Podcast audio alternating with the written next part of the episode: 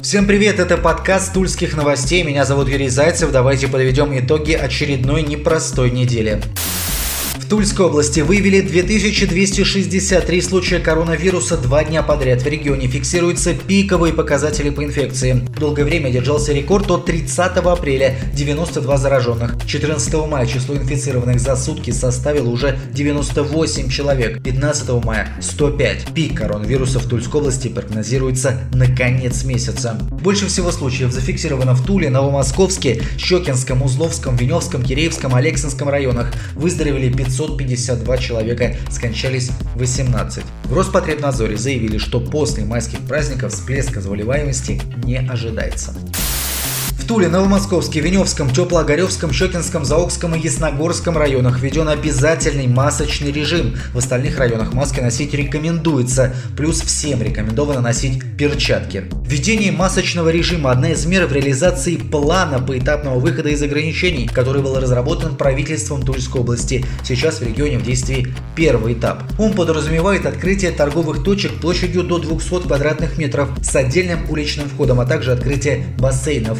Разрешено и посещение парков при соблюдении ряда ограничений. Наличие маски, соблюдение дистанции, плюс не собираться больше двух человек, исключение ребенок в коляске. Второй этап называется переходный режим. Откроются магазины с площадью торговых залов более 500 квадратных метров с отдельным уличным входом, а также небольшие кафе, без проведения развлекательных мероприятий. На третьем этапе это режим стабилизации возобновят деятельность рынки и ярмарки при условии соблюдения требований Роспотребнадзора. Откроются кафе с площадью площадью до 100 квадратных метров, также при соблюдении санитарно-гигиенических требований и без проведения развлекательных мероприятий. Четвертый этап – штатный режим. Возобновят деятельности кружки дополнительного образования и спортивные секции, откроются туристические объекты, музеи, общественные пространства, начнут работу все организации и индивидуальные предприниматели, гостиницы и кафе без каких-либо ограничений. Но когда это произойдет, неизвестно. Многое зависит от нас самих. Например, в Туле в ходе рейдов полицейские выявляют достаточное количество нарушителей масочного режима. Кто-то на замечание реагирует адекватно и надевает маску, а кто-то становится обладателем административного протокола. В сети разгораются нешуточные споры о коронавирусе и конкретно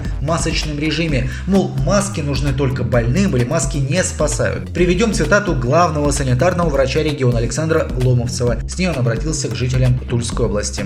Самое главное – это перестать фантазировать и читать диванных экспертов и аналитиков. Никаких гарантий ничего, кроме скафандра, не дает. Но любое препятствие для попадания вируса полезно. Неважно, из чего сделана эта маска, риск попадания вируса она снижает, в том числе и вашего материала, который может попасть тем, с кем вы общаетесь. До того, как появится вакцина, маска – один из важнейших элементов нашей жизни. Конец цитаты.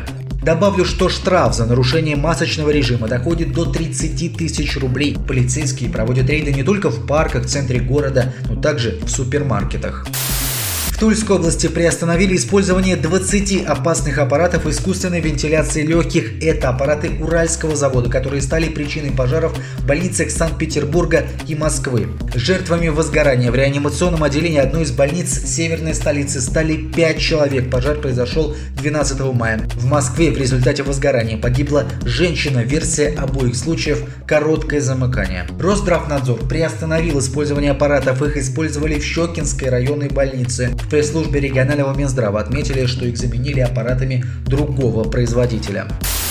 К другим не коронавирусным темам. Тулгу заплатил более 100 миллионов рублей за уборку вуза фирме, учредителем которой является полный тезка ректора. О странных схемах университета на этой неделе рассказал Тульский бизнес-журнал. Итак, в 2004 году в регионе было создано и зарегистрировано ООО «Компал» с официальной пропиской в одном из домов на улице Болдина. В состав учредителей вошли несколько человек, в том числе некий Михаил Васильевич Грязев. Отметим, что бизнесмен является полным тезкой ректора Тулгу. Значится в истории фирмы как учредитель и некая Грязева Елена Дмитриевна. Активничать компания начала в 2000 2012 году в услугах фирмы через конкурсные процедуры обозначил интерес университет. За все время борьбы за чистоту на территории вуза фирма, когда-то учрежденная Грязевым, вероятно, однофамильцем, согласно информации картотека, участвовала в государственных закупках 166 раз, причем в 154 случаях речь шла о сотрудничестве с Тульским государственным университетом на сумму 120 миллионов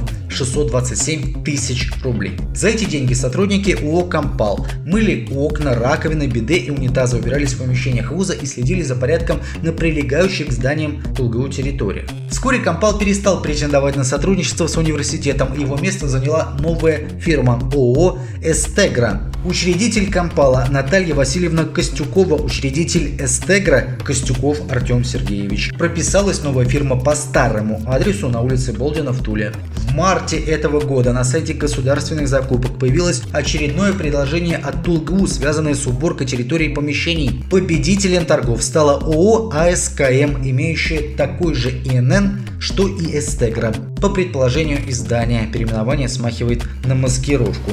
В Тылгу на расследование тульского бизнес-журнала не отреагировали.